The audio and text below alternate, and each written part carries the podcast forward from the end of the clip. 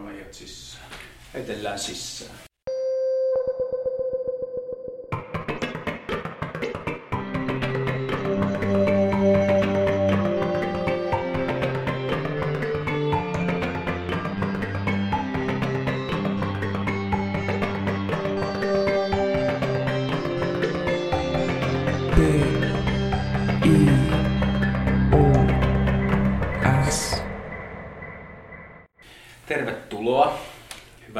Kuulijat.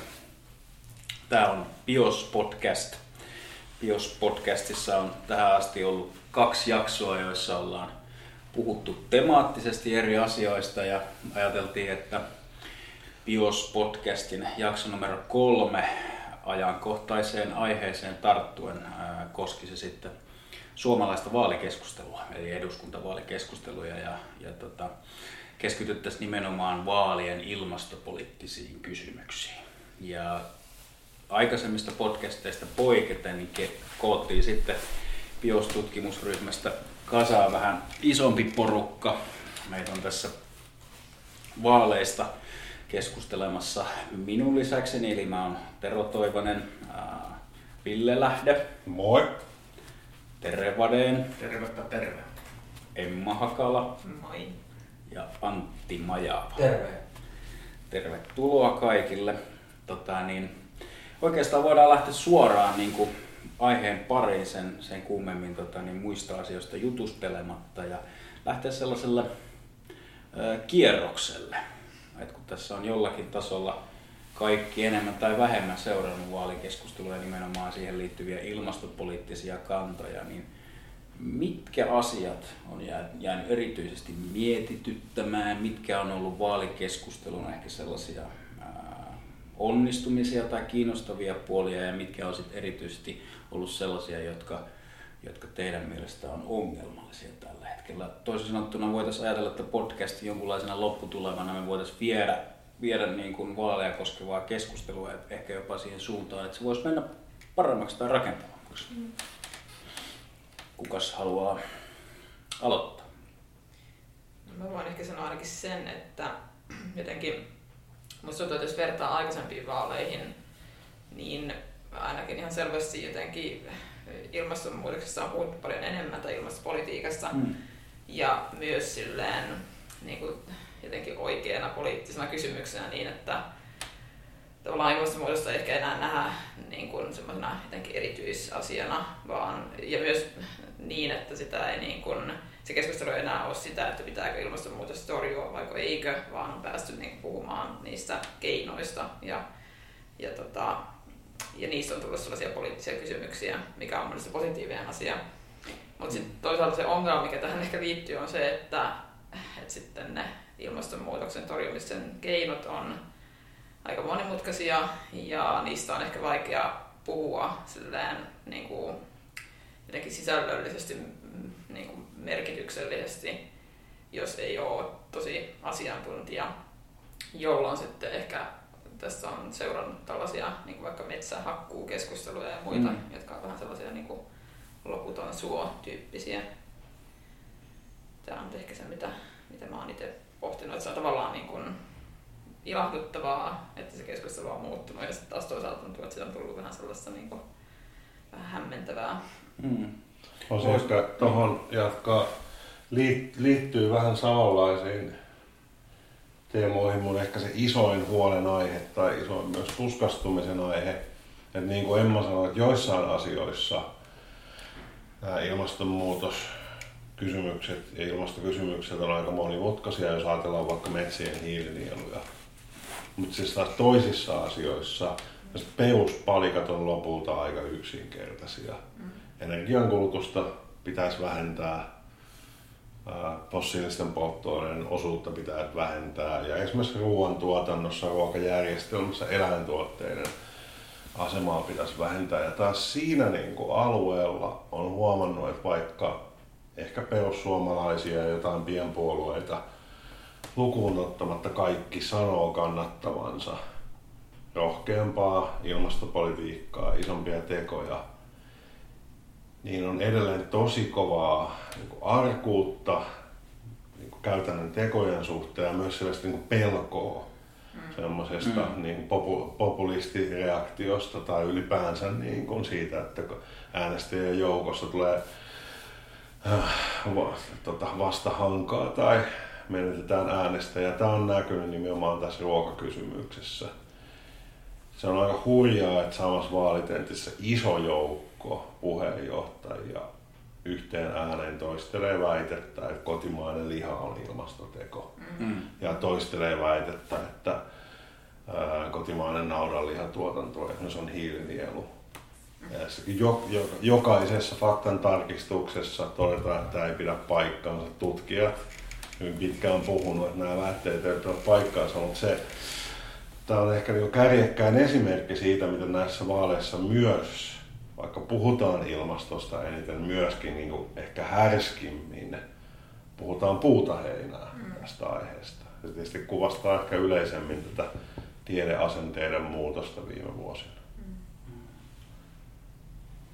Niin, se on sillä ehkä politisoitunut ilmastopolitiikka politisoitunut mm. verrattuna, verrattuna tota aikaisempiin tilanteisiin. Ja sitten se on mielenkiintoista myös just, että, että näiden tämän vaalien yhteydessä tulee ainakin mun kuplassa tulee esiin myös enemmän se, että vaalit aiheuttaa myös sitä pohdintaa, että mitä muuta politiikka on kuin vaalit. Mm. Sitä on tullut mun mielestä myös jotenkin leimallisesti enemmän. Toisaalta sitä, että ihmiset pitää ja sanoo, että on, pitää äänestämistä tärkeänä ja, ja tota, kehottaa äänestää niin kuin nyt ehkä aina vaalien yhteydessä, mutta erityisesti nyt vaikka just nyt, niin kuin, nyt tämän ilmastoaikataulun takia, niin nyt nimenomaan pitää äänestää ja pitää äänestää niin kuin ilmasto edellä. Sitä, sitä, tota, sitä asennetta esiintyy tosi paljon, mutta sitten myös just tätä, että, että toisaalta sitten ehkä jo jotenkin myös niin kuin ajatellaan, että okei se ei sitten myöskään riitä, se tiedetään jo etukäteen ennen äänestämistä, että se äänestäminen ei riitä. Mm. Sitten ajatellaan myös sitä ja kiinnittää huomioon siihen, että mitä muuta se politiikka on sitten kuin vaalit. Mm. Hyvä huomio. Mites Ville, ajattelet tuosta, tota, miten paljon toi ruoka- tai lihakysymys, niin, niin, niin siinä on kysymys tietenkin niin kuin identiteettipoliittisista kysymyksistä, jotka on hyvin vahvoja. Mä itse olen vähän ajatellut sillä tavalla sitä asiaa, että myöskin medialla on vahva taipumus sitten tavallaan vaalikeskustelussa niin, ei lähteä käsittelemään asioita sit kuitenkaan sellaisista lähtökohdista, mitä sä kuvasit. Että se on aika mm. simppeliä, että mitä pitäisi tehdä, ikään kuin asettaa ne reunaehdot ja puitteet sille vaalikeskustelulle, vaan aika helposti se menee, niin kuin nyt se on mennyt siihen kiistelyyn lihasta ja, ja tavallaan polttomoottoriauton ikään kuin jostain pyhyydestä ja sen, sen niin kuin säilyttämisen mahdollisuudesta ynnä muusta. Että, et tota, mitä te olette mieltä tästä? Miten, mi, mi, miten tämä on mulle itselle jotenkin kiinnostava ja haastava kysymys, että miten tätä sitten pitäisi median tai maalikeskustelua itse asiassa freimata eri tavalla?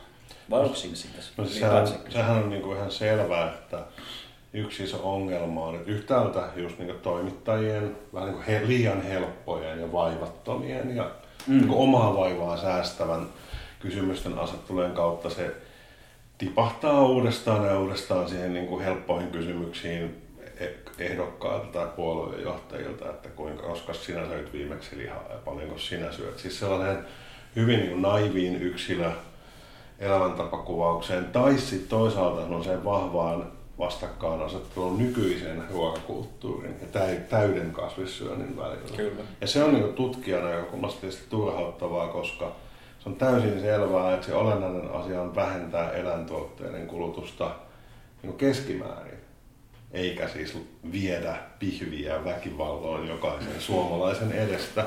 Ja tämmöinen niin vastakkainasettelu, mikä on myös monelle toimittajalle houkuttelevaa, täys kasvistuotanto tai nykyinen lihansyönti tai sekasyönti, niin se ruokkii tietysti niitä, jotka haluaa tehdä tästä semmoista rajua moraalia ja identiteettipolitiikkaa. Ja se on niin kuin jännä, niin kuin mä tuosta noin kirjoitin yhdessä tekstissä, että, että näinä vuosina ne liikkeet tai järjestöt, jotka vaikka peräänkuluttaa kasvissyöntiä tai kasvissyönnin lisäämistä, itse asiassa ne puhuu yhä vähemmän kasvissyönnistä, ne puhuu vaan siitä, että kasvisten osuutta pitäisi lisätä, eläinruoan osuutta pitäisi vähän. Vegemessut, Suomen maailman isoin ruokatapahtuma, on suunnattu ennen kaikkea niin kuin muille kuin kasvissyöjille. Et siellä tämmöinen puhdasoppisuus ja tiukkapipoisuus on vähentynyt, mutta taas sitten niin kuin on lisääntynyt halu luoda tuollaista konfliktia. Ja ihan selkeästi näihin vaaleihin tähdätä. Kyllä. Tuosta tulee vastakkainasetteluista mieleen se, niin mä en ole seurannut vaaleja kauhean tarkasti, mutta on kuullut monesti näiden nuorisoliikkeiden, eli, eli tota ilmastoveivin ja nuorten agenda 2030 edustajien puheenvuoroja, nehän on ollut tosi raikkaita, niistä tulee sellainen niin kuin fiilis, että, että tässä olisi oikeasti sinne nuorisoliike niin kuin syntymässä. Mm. Ja ne puhuu ne asiat niin kuin tosi hienosti ja selkeästi ja kaunistelematta. Ja, ää, ja siellä on niin kuin tosi vahva syytös, että vanhemmat on kusettanut, että ne on siis bluffannut et meidän omat vanhemmat väitti, että ne hoitaa tämän ilmastokriisin kuntoon ja ne ei olekaan hoitanut. Mm. Ja ne on niin kuin puhunut ihan pehmosia, nyt täytyy nuorten sitten hoitaa. Ja se on musta niin kuin tosi hyvä väite, mutta sitten siitä, niin kuin, ja se, siis näinhän se on se asia, mutta sitten se on niin kuin heilläkin aika niin kuin, et eihän sano, että talouskasvukin täytyy olla niin kuin alisteena näille ympäristökysymyksille tai ympäristö tai ilmastonmuutoksen torjuminen on ensisijaisempi päämäärä kuin talouskasvu. Ja tämä oli muuten ihan vasta tulleen tuoreen Euroopan laajuisen tutkimuksen, ihan pari päivää sitten tulleet tutkimuksen tulokset myös, että muissakin Euroopan maissa valtaosa väestöstä asettaa tämän kysymyksen näinä päivinä näin, että että tota, niin ympäristötekijät huomioitava ensin ja sitten katsottava, että mihin talouskasvulla Niinpä. päästään.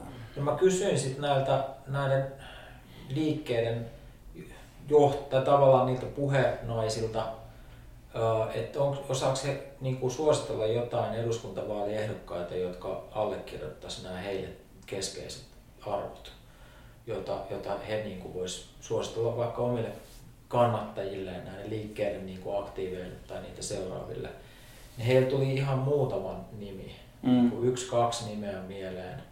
Ja sitten mä tein Hesarin ton vaalikoneen, niin siellä oli sellainen kysymys, missä niin kysyttiin tämän talouskasvun niin kuin, ja ilmastotavoitteiden niin kuin, ensisijaisuutta. Ja, ja kyllä sitten Helsingistä löytyi muutamia ehdokkaita, jotka laittoi sen niin talouskasvun alisteiseksi ilmasto tavoitteille. Mutta mä oon niin jotenkin aika ihmeissäni siitä, että kun puhutaan näistä ilmastovaaleista ja sitten meillä on noin voimakas nuorten liikehdintä ja kyllä ne kuitenkin enimmäkseen on vielä äänestysikäisiä nuoria, niin, niin tota, missä ne ehdokkaat on, jotka ajaisi niitä? Niin kuin. Nopeasti tulee mieleen, että tietenkin kysymys on myös rakenteellinen siinä mielessä, että nuorten sukupolvien edustus tuossa niin ehdokkaiden joukossa ja saati sitten parlamentissa on tietenkin merkittävästi niin kuin, tai siis huomattavan alhainen, mutta tota, onhan toi niin kuin itsessään laajemminkin tosi kiinnostava ilmiö tämä, että miten tämä ö, nuorten ajama ilmastotavoitteellisuus on tullut esille. Et siis jos katsoo ihan niitä vaalitilaisuuksia, mm-hmm. siis mitä Yle on järjestänyt näitä kullekin puolueen puheenjohtajalle oman, oman tavallaan ohjelmansa, niin se, niiden puheethan on alkanut juuri tällä, että nuoret olette oikeassa.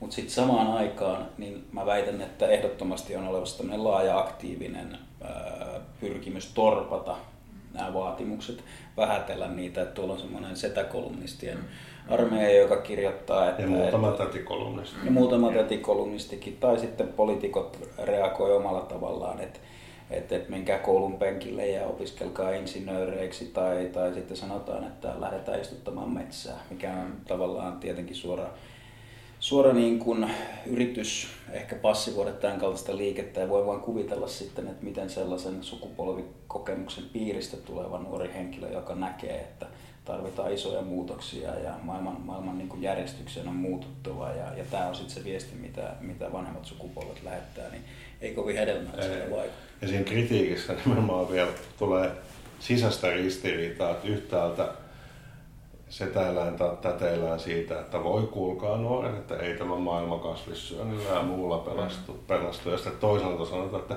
te vaaditte ihan mahdottomia, kun vaaditte jotain tämmöisiä isoja muutoksia. Mm.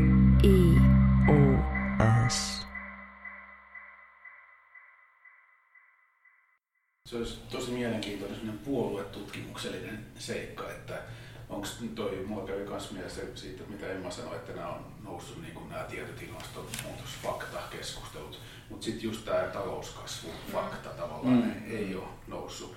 Niin, ja ja sitten just tuossa nuoressa sukupolvessa voi olla, ja, ja nämä barometrit kertoo sitä, että se on ajattelu siinä on voinut muuttua, ja sitten just kukaan, mikään puolue ei ole lähtenyt tämmöisellä tota, ajatuksella liikkeelle tai ottanut sitä niin kuin ainakaan erityisesti esille, niin onko se ajatus, että se olisi poliittinen itsemurha mm. sanoa, että talouskasvu kakkoseksi, niin onko se ajatus, tota, se on realistinen, mutta onko se realistinen suhteessa mediaan, onko se realistinen suhteessa äänestäjiin, onko se realistinen suhteessa puoluekoneistoon, mihin se on niin kuin tämmöistä Mm. teknistä Mutta tuossa, realismia? tuossa on mielenkiintoista se, että siis kyllähän Haavisto, vihreiden puheenjohtaja Pekka Haavisto oli vastannut siihen Hesarin vaalikonekysymykseen, että hän sijoittaa ilmasto niin kuin tavoitteet ensisijaiseksi su- suhteessa talouskasvuun. Tai to, ka- katso, mä en muista sitä kysymystä, mutta tarkasti pitäisi katsoa, mutta, mutta että et, et, et sit ei ole sit kuitenkaan noissa vaalikeskusteluissa nostettu esille. Että hän on siellä sanonut ja hän on valmis sanomaan sen tuolla lailla julkisuudessa, mutta sitten se ei kuitenkaan äänestäjille ehkä välity. On Se se ei nostettu kysymyksessä. Mm. muistuttaa ehkä myös niin kuin, siis kuulijoitakin vaikka, että tietysti sit meillä ei ole pelkästään se kysymys ja keskustelu siitä talouskasvusta. Sitähän on tavallaan käyty, vaikka se on aina työnnetty marginaaliin. Mutta sitten on myös niin kuin keskustelu luonnonvarojen kulutuksen kasvusta tai sen vähentämisestä. Ja sehän oli oikeastaan piilossa tosi pitkään. Niin nyt mä joudun vähän muistinvaraisesti sanoa, että mun mielestä esimerkiksi Kimmo Tiilikainen sanoi, yhdessä televisiohaastattelussa viime vai toissa viikolla, että totta kai luonnonvarojen kulutusta pitää vähentää. Ja tämä oli kuitenkin siis ajatus, joka oli täysin pasee vielä viisi vuotta sitten. Mm. Ja sen voi sanoa nyt. Mutta se taas ei löydä kosketuspintaa kysymykseen talouskasvusta. Niiden välillä sitten on lähinnä semmoinen hähmänen, hyhmänen puhe irtikytkennästä tai jostain muusta. Ja se on aika jännä, että se on suht, niin kuin, vähän aikaa sitten oli vaan talousteorian ja ekologiatutkijoiden sisäistä keskustelua. Se on niin ponnahtanut osaksi arkipäivän retoriikkaa se irtikytkentä, koska toi niin kuin ristiriita käy niin ilmaiseksi tai, aina, tai ilmeiseksi tai ainakin mm. siis se jännite niiden välillä, että jos puhutaan talouskasvusta, minkä kasvusta sitten puhutaan, minkä vähenemisestä puhutaan. Mm. Mutta se, ei, se aihe ei ole vielä politisoitunut. Että siitä voi puhua tuommoisella niin puolityhjällä retoriikalla. Ja se, että jos joku uskaltautuu sanomaan ääneen, että, että on vaikka sitten tingittävä talouskasvussa, jos se on ainoa keino niin kuin vähentää luonnonvarojen käyttöä, niin sen sanominen kyllä tuntuu edelleen aiheuttavan ainakin sellainen tosi voimakkaan vastareaktion, tai ainakin sellaisen, että Kyllä, jos on tuolla tavalla. Joo. niin, että, niin kuin, että on naiivia puhetta ja ei noin voi sanoa, ja että millä näitä- edetään. Mm. Mutta niin talouskasvu tarkoittaa myös siinä mielessä niin eri asioita, että kuuntelin just jonkun podcastin Yle Areenasta, missä oli joku Jyväskylän yliopiston proffa, taloushistorioitsija ehkä tai tämmöinen. Varmaankin joo, ja sitten siinä oli nämä jaaritukset siitä, että kuinka Roomakin tuhoutui siihen, kun talouskasvu lakkasi ja siihen niin loppui innovatiivisuus ja kaikki niin kuin yhteiskunnan kehittyminen. Ja sitähän siis tarkoitetaan sille uhkalla, mikä siihen talouskasvun lakkaamiseen niin kuin liitetään. Mutta, mutta että, että se, että, että missä määrin me nyt voitaisiin ajatella, että meidän niin kuin yhteiskunnan kehitys olisi mukaan loppumassa siihen, jos sen muotoinen talouskasvu, mikä lisää luonnonvarojen käyttöä, loppuisi. Mähän varmaan tässä ollaan aika yhtä mieltä, että ei ne niin kuin korreloi sinänsä, että talouden ei tuossa merkityksessä tarvitse kasvaa tai, tai että yhteiskunnan kehitys voi olla hyvinkin vauhdikasta Mm. ilmankin sellaista luonnonvarojen käytön kasvua. Kyllä se kun, kuuntelin myös tämän kuulijoille, voi itse asiassa Suusen suositella tätä ohjelmasarjaa, mikäli puhumme samasta sarjasta, oli siis Pekka Vahvasen toimittama ö, Ylen podcast-sarja Huon, Huomenna on huono, Joo, kyllä, joo. jonka ensimmäinen jakso, tämä, tämä kyseinen tavallaan talouskasvua käsittelevä, käsittelevä jakso oli. Ja tietenkin itse kun on, tulee tuolta koulutuksellisesti tuolta historian tutkimuksen maailmasta, niin, niin itse asiassa siinä tässä juurikin kuvaamassa jutussa tiivistyy tavallaan se, että miten me ehkä sitten kuitenkin aika yksipuolisesti tällaisessa tapauksessa käytetään historiaa historiaa niin kuin avuksi tai hyödyksi, eli, eli tavallaan lopulta päädytään tuottamaan tämmöinen väistämätön kuva, että nämä ratkaisut meillä on niin kuin olemassa. Ja tämä liittyy vahvasti ja mun mielestä tässäkin jaksossa sitten kuitenkin tähän edistyksen ajatukseen. Mm-hmm. Että et sitten se törppää semmoiseen maastoon, jossa on vaikea kuva, ku, kuvitella sitä, että mitä voisi olla toisenlainen edistys kuin jotenkin vahvasti ensisijaisesti talouskasvuun ja sen tuottamaan niin kuin niihin tekijöihin, joista Villekin on monta kertaa kirjoittanut, joita on niin kuin viimeisten muutaman kymmenen vuoden aikana globaalisti totta kai saavutettu, valtavia mm. edistysaskeleita, mutta, mutta samaan aikaan, kuten hyvin tiedetään, niin näyttäisi tulevan niin kuin merkittävän ympäristö, ongelmallisen ympäristön vaikutuksen niin kuin kustannuksella. Mm. Ja meidän pitäisi pystyä tavallaan keskustelemaan niin kuin näistä molemmista. Ja se on jännä, koska me kuitenkin on, jos ihan mietitään kirjallisuutta, monia lauluja, elokuvia, teatterinäytelmiä, jossa on käsitelty siis, no, vuosisatoja sitä, mikä on niin moderniteetin, uuden ajan kehityksen ytimessä on niin valtavat ristiriidat. Esimerkiksi vaikka teknisen kehityksen, terveyden, tasa-arvon, köyhyyden, rikkauden, nälän kysymysten ympärillä. Kuinka paljon on kirjoja, jotka pohtii teollisen vallankumouksen kirjoja ja se on ollut niin koko moderniteetin ytimessä se jatkuva tuskailu sen monipuolisuudesta, niin sitten yhtäkkiä kuitenkin saa näin vahvan jalansijan tämmöinen yksipuolinen edistyskertomus. Mm. Jos vaikka valistusajan filosofiaa, niin se on niin täynnä keskenään riitaista näkemystä siitä, että mihin ollaan menossa. B.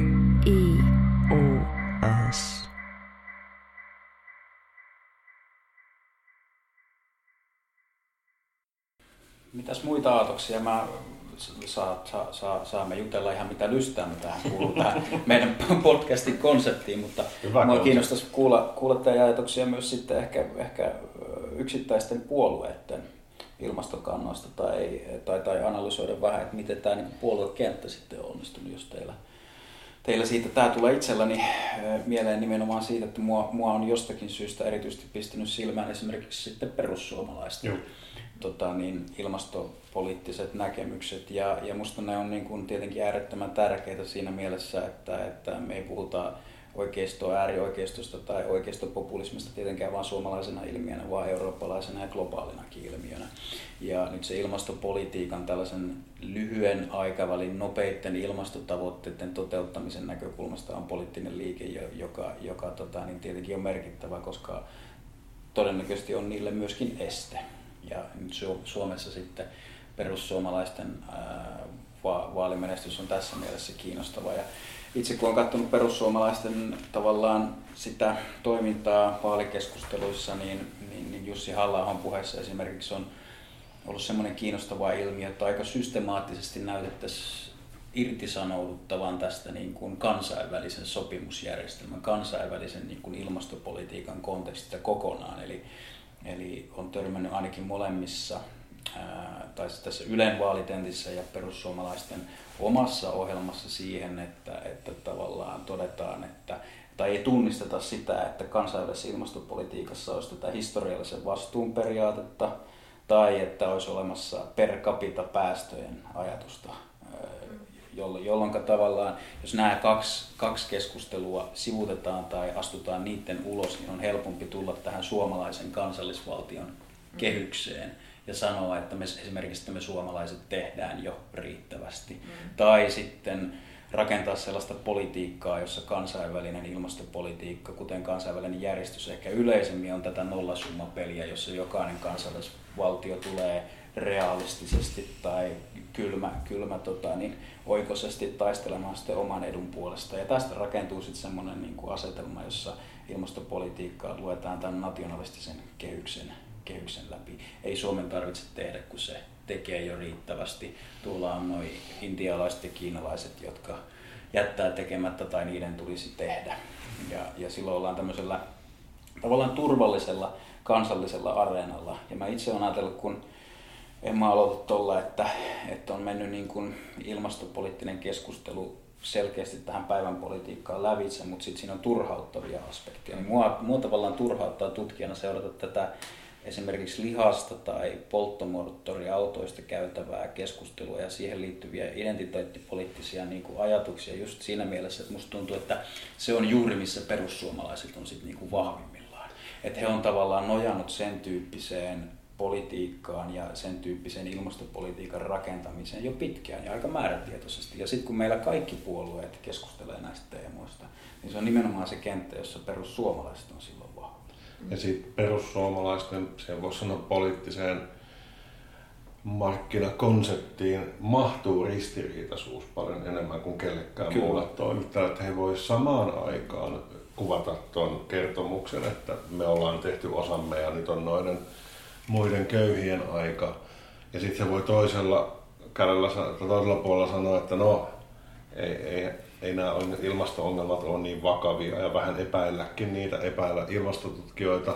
Ja taas kolmannella puolella voidaan sanoa, että nämä ongelmat on niin vakavia, että ei näitä saada torjuttaa, että meidän on paras niin kuin linnoittautua nyt tänne kotisuomeen. Että voidaan niin tieteellis maailman katsomuksellisesti asua kolmessa maailmassa yhtä aikaa, mutta se ei haittaa, kun tuommoinen populistinen liikehdintä pystyy rakentaa, rakentamaan myös ristiriidalle. Mikään muu iso puolue Suomessa ei, ei pääsi kuin koira veräjästä mm. tuommoisen kanssa. Ja sen takia kaikki tämmöinen yleinen ilmastotoimien vastaisuus helposti sataa heidän laariin, koska se on sellainen niin kuin smorgasbord Niinpä. voi leipäpöytä, mistä jokainen voi napata omansa. Se on jotenkin epäheilulta. Mutta se mikä minusta on myös kiinnostavaa on se, että tuntuu ainakin, että jossain määrin ainakin kokoomus on, on ehkä vähän yrittänyt lähteä samalla linjalla, Kyllä. että niiden autot kuuluu teille mainoksilla vai mikä se oli.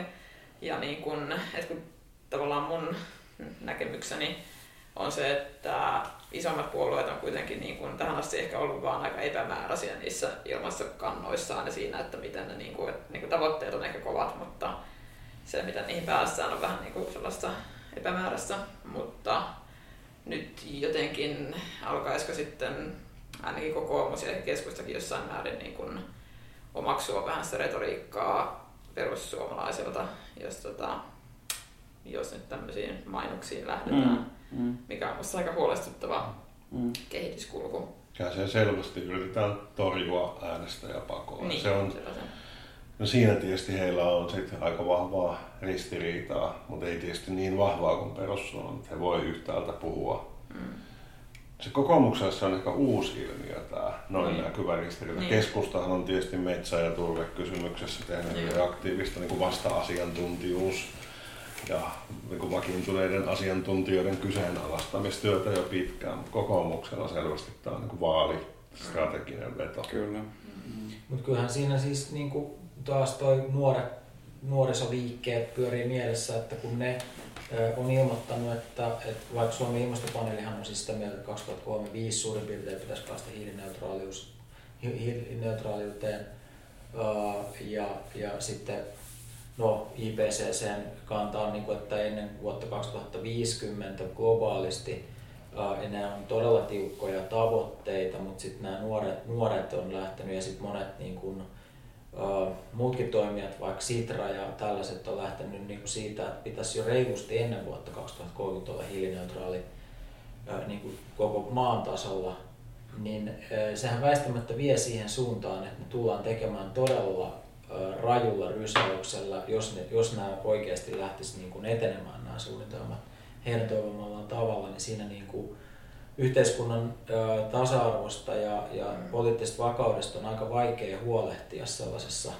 niin kuin no, nopeutetussa aikataulussa, että, että tässä vähän puoli ja toisin mun mielestä niin kuin perataan sitä asetelmaa, että ne, jotka niin kuin kannattaa kovinta ilmastopolitiikkaa, niin ei ole oikeastaan missään tuonut esille sitä, että miten he näkevät, että tämä yhteiskunta sit oikeasti pystyy ne toteuttamaan ne ilmastotavoitteet ja minkälaisia niin kuin poliittisia tai sosiaalisia seurauksia sillä on. Ja mun mielestä se vastailmiö on jo tuossa niin, niin selkeästi nähtävillä, että okei, että persut on jo nyt niin kiukkusia ja, ja kyllä ne tulee olemaan kiukkusia sitten jatkossakin, jos ne toimenpiteet tehdään niin kuin vailla semmoista poliittista ymmärrystä ja sosiaalista mm. ymmärrystä. Kyllä. Ja Että, että semmoisessa hyvässä nuorisoliikkeessä mun mielestä pitäisi olla kyllä kun ei ne nyt kuitenkaan ihan koululaisia ole, vaan tämmöisiä niin kuin, vaan useimmat taitaa olla valmistumisvaiheessa olevia yliopisto-opiskelijoita, niin kyllä semmoisilta voi edellyttää että niin kuin jo tuommoista vähän ymmärrystä siitä, että, että miten yhteiskunta niin kuin, ja miten poliittinen järjestelmä toimii ja minkälaisia vastareaktioita voi, voi tulla.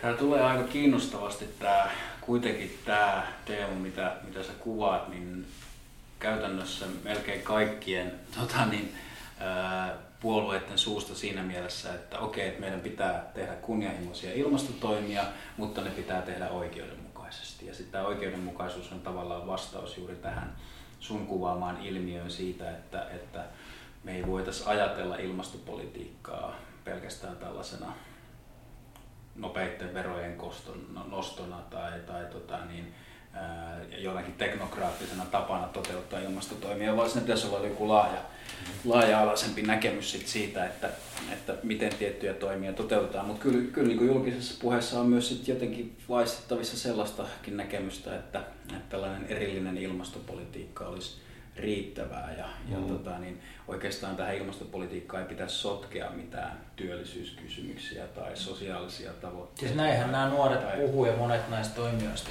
jotka kaipaa niitä nopeita ilmastotoimia, niin pitää sitä aika epäpoliittisena kysymyksenä. Niin, niin ja tämän voisi ajatella, että, että tota, niin, kun puhutaan nyt vaikka sit näiden perussuomalaisten ö, kyvyssä jopa kärjistää sit sellaisia sellaisia tilanteita, kuten vaikka tämä polttomoottoriauto tai liikkumiseen tulevia muutoksia ja, ja vedota sitten sellaisiin kokemuksiin, jossa esimerkiksi autoilu on, on niin kuin osa identiteettiä tosi tärkeää, niin se on niin kuin poliittinen strategia sitten tavallaan nostaa kannatusta myös näiden kysymyksien kanssa. Niin siinä pitäisi olla valmis sitten sellaisella kokonaisvaltaisella argumentaatiolla tai tavalla, eli, eli liikkumisessa niin ää, pitäisi pystyä tarjoamaan sitten, no kutsutaanko nyt sitten kompensaatioksi näitä, mutta jotain muita vahvoja keinoja, jotta ne liikkumisen edellytykset ja tavallaan niin kuin materiaalinen, materiaalinen hyvinvointi ja, ja tapa olla niin kuin osallinen yhteiskunnassa säilyisi niin kuin, mm. ottaa hyvänä. Jos ottaa niin konkreettisena esimerkkinä vaikka kuulijoille, niin se, että, että kaupungeissa ihmiset on keskimäärin vähemmän riippuvaisia yksityisautosta, niin jos yksityisautoon hintaa nostetaan erittelemättä kaikille, mm. niin silloin se kohdistuu paljon enemmän, niin voi kohdistua kohtuuttomasti syrjäseutujen tai haja-asutusalueiden asukkaisiin. Tai vaikkapa ruoan hinnassa, jos ruoan hintaa korotetaan, vaikka eläintuotteiden hintaa tämmöisellä tasaverolla, jolloin se nostaa kaikkia, kaikille samalla tavalla tiettyjen elintarvikkeiden hintaa, niin se kohdistuu tietysti jo vähätuloisiin huomattavan vahvasti. Ja jos vaikka kun kuitenkin tilanne on se, että vaikka lihan syöminen on edelleen kulttuurinen normi, niin se on ilmi selvää, että semmoinen niin nopea niin kuin tämmöinen tasakuluttajavero mm. niin aiheuttaisi vastareaktio. Että siinäkin täytyy olla jonkinlainen mahdollisuus esimerkiksi kompensoida sitten tulon siirtojen kautta tai muulla tavalla, että se ei rankase vähän tulosia mm. kohtuuttomasti. Osin ehkä niissä niin kuin ilmastopolitiikan toimien tavallaan niin kuin muissa seurauksissa, just niin kuin, tavallaan ei toivotuissa seurauksissa, niin ei ehkä puhuta niin paljon osin senkään takia, että niissä ei kuitenkaan niin hirveästi vielä tietoa tai mm. niin kuin, eikä ehkä osaa hahmottaa, että sitten niin kuin niilläkin tavallaan hyvillä toimilla on jotain seurauksia, jotka kohdistuu eri ryhmiin eri tavoin. Mutta mm. kyllä mun mielestä siis jonkun verran on ehkä tullut niin kuin ilmastonmuutoskeskustelua on alettu liittää tällaista niin kuin oikeudenmukaisuus ja ja tavallaan niin kuin tasa-arvo tai mm. mikä eriarvoisuus kysymyksiä. Ja ainakin vasemmistoliitto on itse asiassa tuonut niin kuin hyvinkin voimakkaasti sen. Joo, sen. se on selvästi käsitteellisellä tasolla, musta se on useammallakin puolueella. Niin. Ehkä se Ranskan keltaliivien niin kuin, herätys on ollut tietenkin just tämä, että sitten sit sanotaan, okay, että no, tämähän ei toimi. Että niin. näitä nostetaan vaan veroja, niin kas kummaa, ei, ei se homma vaan toimi, niin jotenka jonkunlainen oikeudenmukaisuuden aspekti tähän pitäisi niin kuin tuoda mukaan, mutta se, että millä, missä vaiheessa puolueet on tämän ajattelun kanssa, niin siinä on niin. varmasti eroja merkittävästi. Niin onko se pelkkää torjuntaa, niin kuin odotettavissa olevien reaktioiden torjuntaa, vai onko se oikeaa ajattelua, niin. että miten yhteiskuntaa mm. voitaisiin kehittää? B.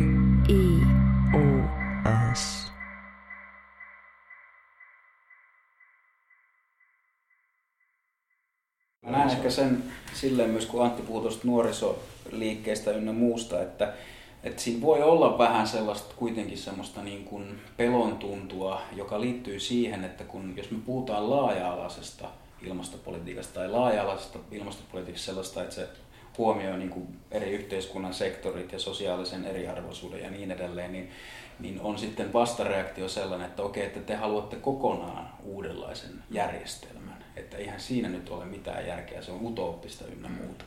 Ja siitä tulee tämmöinen vastapuheenvuoro sitten, että ei, me nyt, ei, ei tässä nyt järjestelmää tarvitse muuttaa, että tehdään vaan nämä ilmastopoliittiset ratkaisut. Mutta tähän ehkä ennemminkin pitäisi pystyä jotenkin erittelyssä, että okei, että ei tarvitse koko järjestelmän mullistusta, mutta muutos on kuitenkin systeeminen. Ja meillä pitää siinä systeemisessä muutoksessa olla niin kuin laaja-alainen ajattelutapa, että me ajatellaan näitä sosiaalisia tekijöitä, kuten eriarvoisuutta ja alueellisia kysymyksiä ja niin edelleen samaan aikaan, kun me rakennetaan semmoista kokonaisvaltaista ilmastopoliittista näkemystä. Tämä ero olisi minusta hyvä tuoda ehkä siinä puheenvuorossa esiin. Se on sellainen ehkä itselle konkreettisimpana esimerkkinä tulee omassa työssä vastaan, kun teen just näiden ruoka- ja ruoantuotantokysymysten parissa töitä, että valitettavan monella kaupunkilaisella joilla on vaikka vahvat tämmöiset niin oikeudenmukaisuus- ja ympäristönäkökulmat, niin saattaa kuitenkin olla nykyään, nykyään aika huono käsitys maaseudusta mm-hmm. ja niin negatiivinen käsitys maaseudusta, ajatus, että kyllä se sieltä tyhjenee mm-hmm. ja tulevaisuus on kaupungeissa, niin se on selvä. Niin kuin biosteksteissä ollaan usein puhuttu ja monissa keskusteluissa tuotu esiin, että kestävämmän yhteiskunnan rakentaminen vaatisi myöskin niin kestävämpää eloisaa tai elinkelpoista maaseutua, jossa ruoantuotanto on kunnon pohjalla, niin silloin se muutos on aika iso vaikka nykyisen suomalaisen ihan henkiseen ilmapiiriin ja kehitysnäkyviin. Mm. Tyhjentyvän maaseudun ja tankkitäyteen huoltamoiden kaltaisen ilmapiirin sijaan onkin niin uudelleen osittain asuttuva maaseutu. Niin tällaista keskustelua ää, aika vähän käydään tai se on vaikea saada käyntiin, koska sit se on vastoin semmoista helppojen vastakkainasettelua ja just niin kuin väestöryhmien polarisaation keskustelua, jossa on sitten niin kuin vihreät ja vasemmistolaiset, jotka ovat vastaan maaseudun ihmisiä ja eivät ymmärrä maaseutua. Niin mm. että se on niin vaikea tehdä tämmöisiä interventioita tai väliintuloja, että saa niin tuotua toisenlaista keskustelua. Silloin kun se onnistuu, jossain luontotilaisuuksissa vaikka, niin se näkee, että se herättää semmoista niin kuin ilahtunutta yllättyneisyyttä ja sellaista niin kuin oppimiskokemuksia. Mutta vaalikeskusteluissa tietysti se niin kuin, tämän kaltaista syväluotaavuutta ei vaan niin kuin harrasteta. Kyllähän se, se on just jännä tavalla, jos ajattelee ihan tosi isolta meta- tai abstraktiotasolta, niin on se sillä just tuli tuosta mieleen, niin kuin, että nämä luentojen kokemukset tai, tai oivallukset vaikka siitä, että se, että tulisi, tulisi maaseudulla hyvin toimeen ruoantuotannolla, niin sehän olisi niin sellainen hieno asia ja mm-hmm. välttämätön asia niin kuin tämän, tämän tota, ilmastonmuutoksenkin, ilmastonmuutosasioidenkin kannalta. Niin sitten niin tämmöisen, tämmöisen näkökulman kannalta niin nämä puolueet ja puolueiden ohjelmat jotka nyt on olemassa ja sitten ne ennustettavissa olevat kannatusmuutokset, mitä niissä tapahtuu, niin niistähän ei seuraa mitään mm. niin kuin tällaisten niin kuin tärkeiden asioiden kannalta oikeastaan. Ja sehän on ehkä just toi, mulla oli toi mielessä hyvä, kun paloit mieleen tämän kannatussuhteet ja tällainen puolueiden valtasuhteet. Et se on ehkä tämä ilmastovaalit vaatimuksen ongelma on se, että jos tosissaan olisi ilmastovaalit, jossa äänestäjäjoukkojen huoli ilmastonmuutoksesta, joka on niin kuin vaikka ilmastobarometrin mukaan todella laajaa, niin jotta se voisi kanavoitua äänestystulokseen, todella isojen ihmisjoukkojen pitäisi poiketa sellaisesta totunnaisesta kolmen ison tai neljän ison puolueen välisestä valintatilanteesta. Ne uskaltaa hypätä vähän kauemmas äänestyskentällä.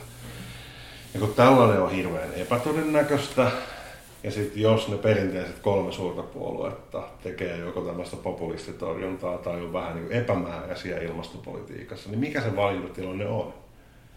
Niin tuossa on siis traagista tavallaan nyt se, että oikeisto ja markkina vetoset puolueet on ollut vallassa pitkään ja, ja seuraukset on ollut nämä, mitkä ne on, että mitään ei ole käytännössä tehty Suomessa tai muualla ilmastonmuutoksen torjumiseksi.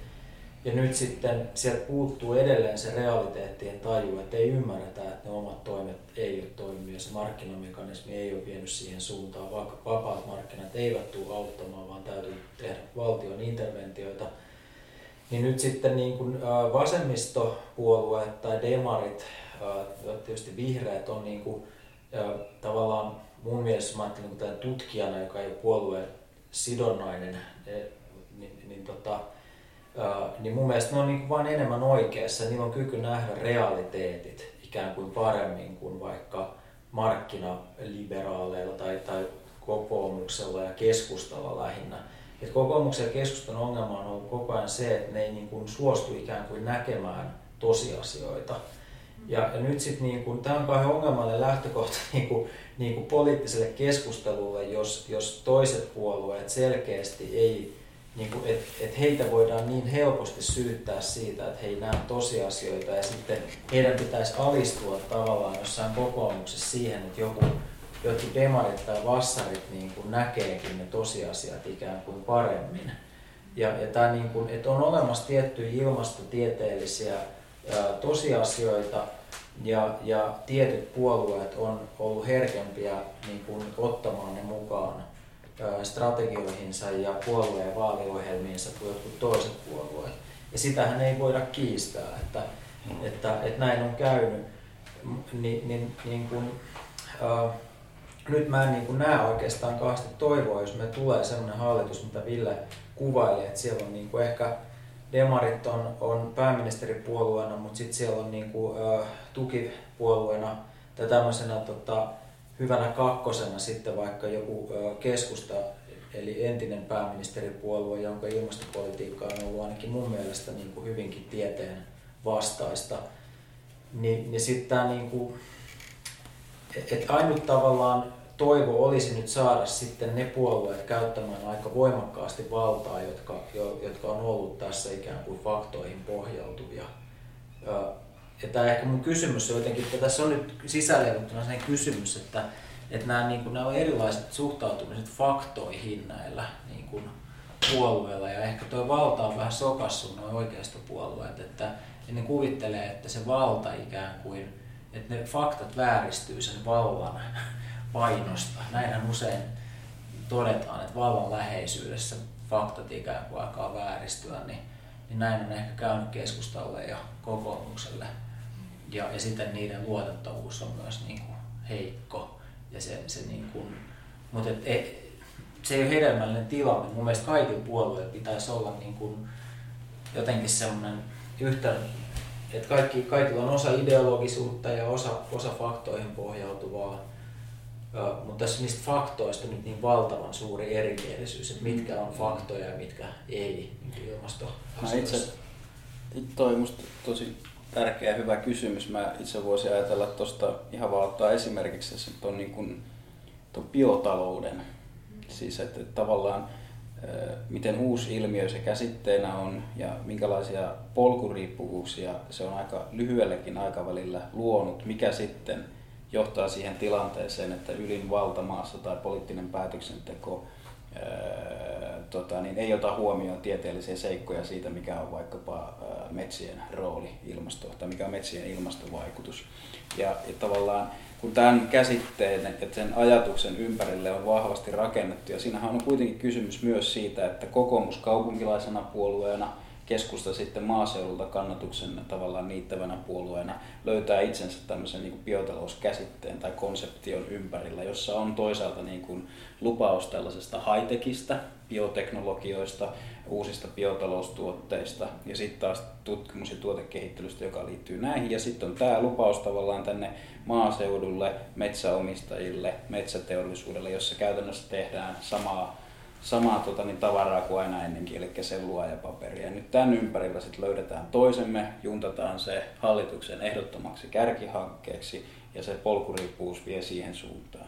Ja sitten jos tulee tieteellistä tietoa, joka käytännössä kyseenalaistaa hyvin voimakkaasti tämän koko projektin, jossa on kysymys myös tästä kokoomuksen ja keskustan jonkunlaisesta koalitiosta. Tai siellä hyvin suppeiden piirien itse asiassa No sekin, sekin voi juurikin olla näin, mutta että, että tämä on vahva vetovoimatekijä ja se on, se on yli hallituskauden tietenkin myös kestävä, mutta tähän ei sovi se, että tieteellinen tieto vahvistuu tämän projektin niin kuin ongelmallisesta puolesta sitten nopeassakin tahissa, niin kuin nyt on käynyt viime vuosina.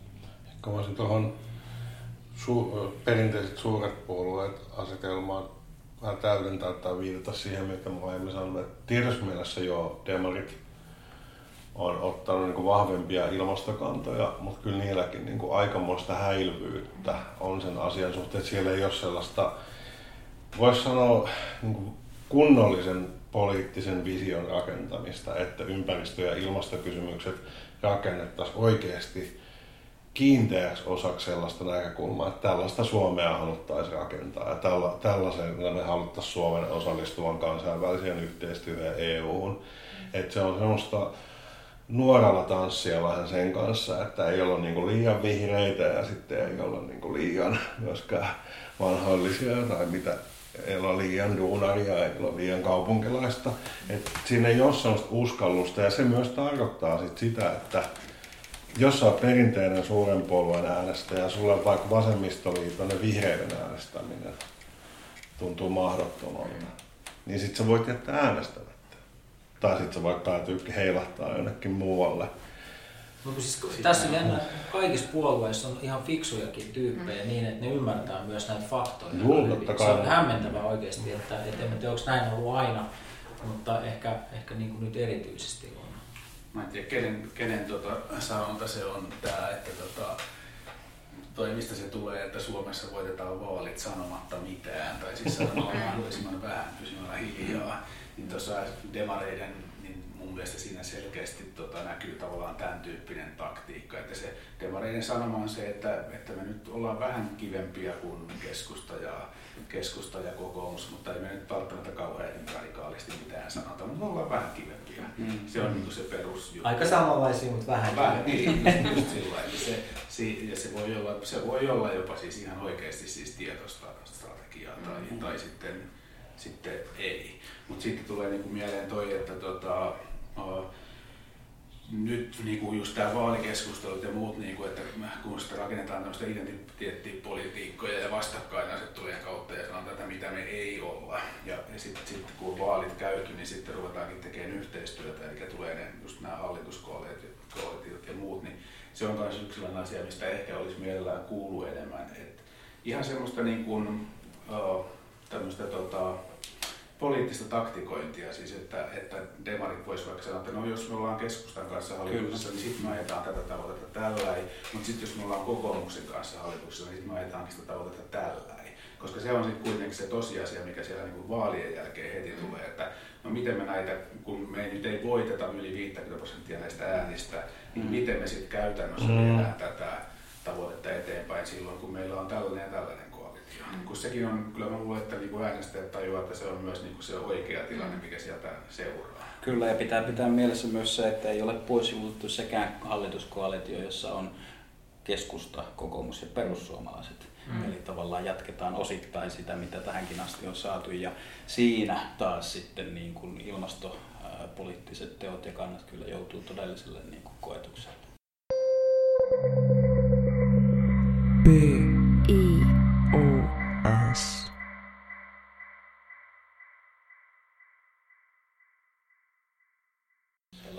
Tässä on hyvä palauttaa mieleen, varmasti suuri osa meidän kuulijoista tämän tiedostaa, mutta se, että miksi nyt puhutaan niin kiireisesti ilmastovaaleista. Et vaalikaudet on neljä vuotta, kovin monta vaalikautta ei ole, että pitäisi jo olla saatu Suomen päästöt lähelle nettonollaa, eli se laskun pitäisi alkaa tosi rajusti. Kyllä. Et se nyt se menetetty neljä vuotta on huomattavasti isompi kuin neljä vuotta sitten tai kahdeksan vuotta sitten tai 12 mm. vuotta sitten, koska se ilmastonmuutoksen mahdollisuuksien ikkuna kapenee koko ajan.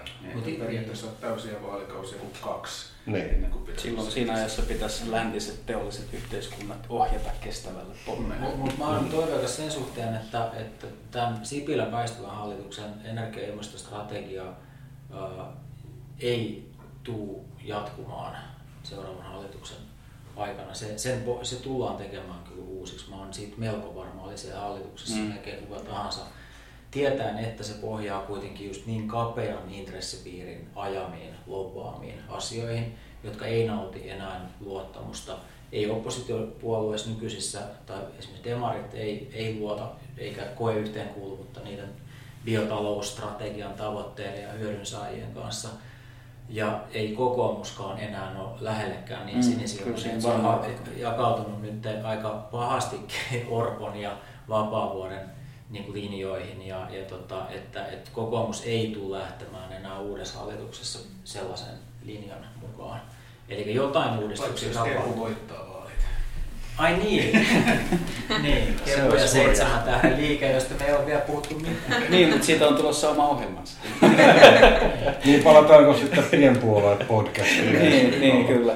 Tota, niin, me olekaan varmaan tota, niin, pistää tätä pakettiin. Ehkä me voitaisiin käydä vielä sellainen lopettava kierros, että, että kun tämä tästä saadaan editoitua kuntoon, niin meillä vielä tota, ei enää ennakkoäänestys ole käynnissä, mutta viimeiset vaalikeskustelut on tota, niin, ehkä televisiossa menossa, niin, niin, niin sanokaa Snopsaa nyt sitten, että, että mikä olisi semmoinen tärkeä ajatus tai aihe, joka on tähän mennessä keskustelusta puuttunut, ja jos te saisitte vetää tai juontaa tai linjata, miten ilmastopolitiikasta keskustellaan, niin mi, mi, miten se pitäisi tehdä tai mikä se asia olisi.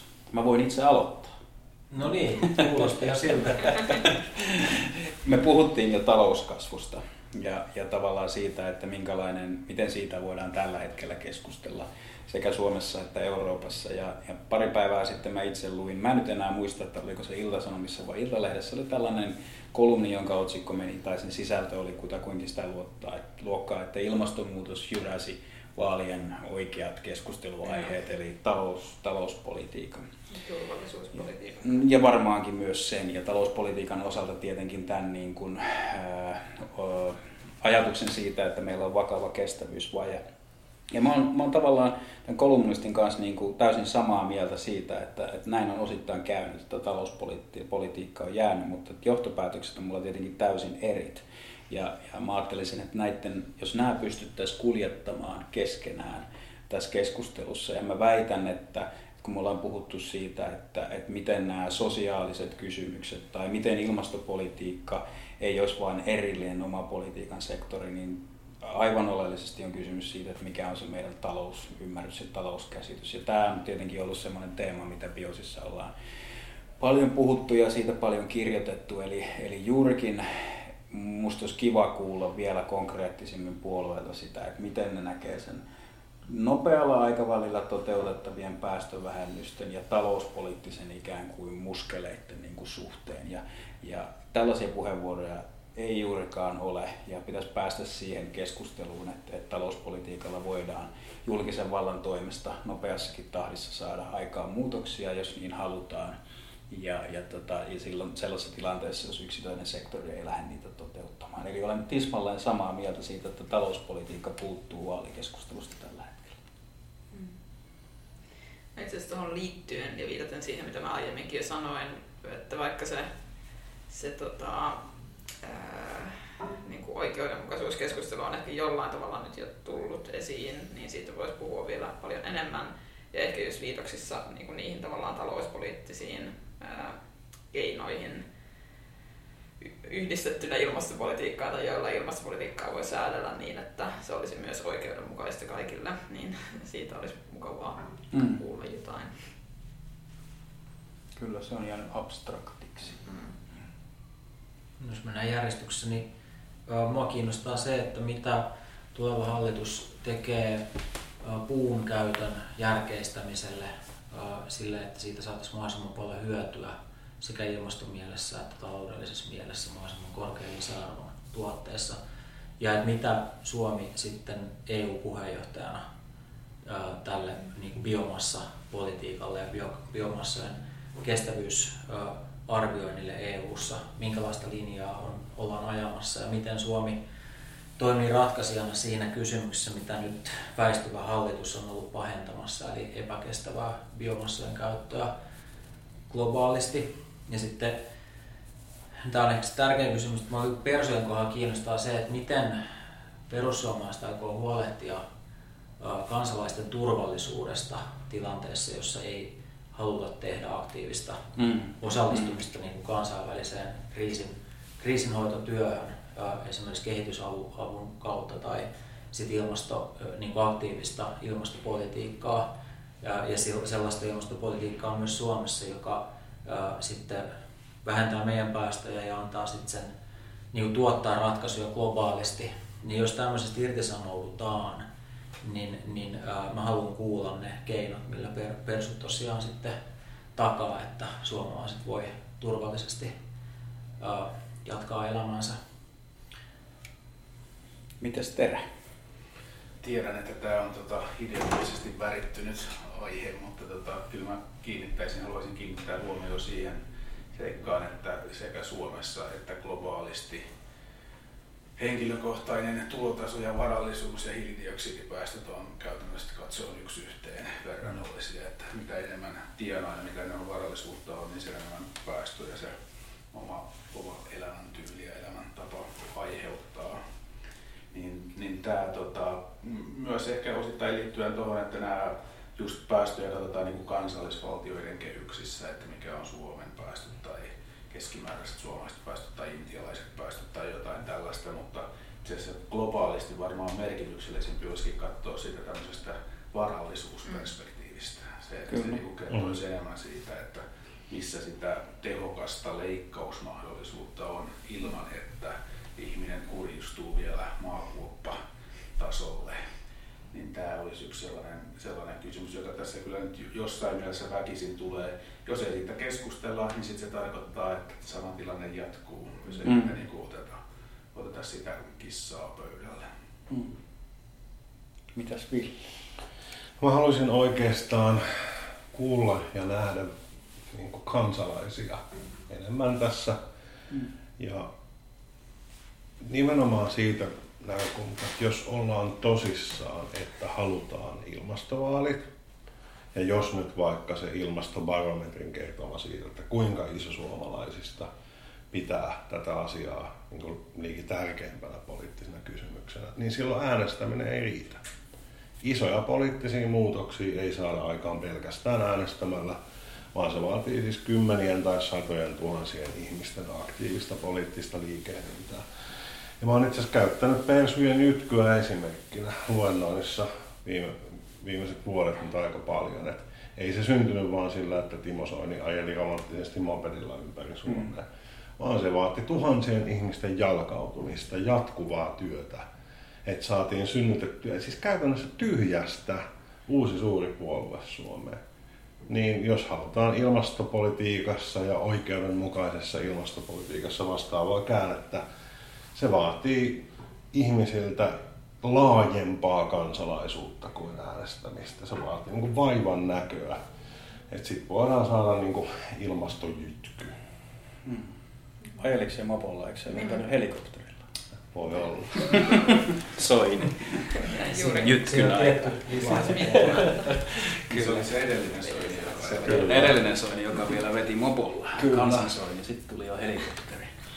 Okei, tota niin, mm, eiköhän tässä vaiheessa ole aika ruveta päättelemään meidän Bios-podcastin kolmos jaksoa ja tota niin, kiitoksia tietenkin ensisijassa kuulijoille.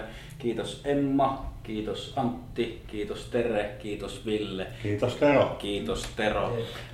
Bios podcast palaa sitten muiden, muiden aiheiden parissa myöhemmin. Tämä oli meidän vaalijakso. Äänestäkää plus.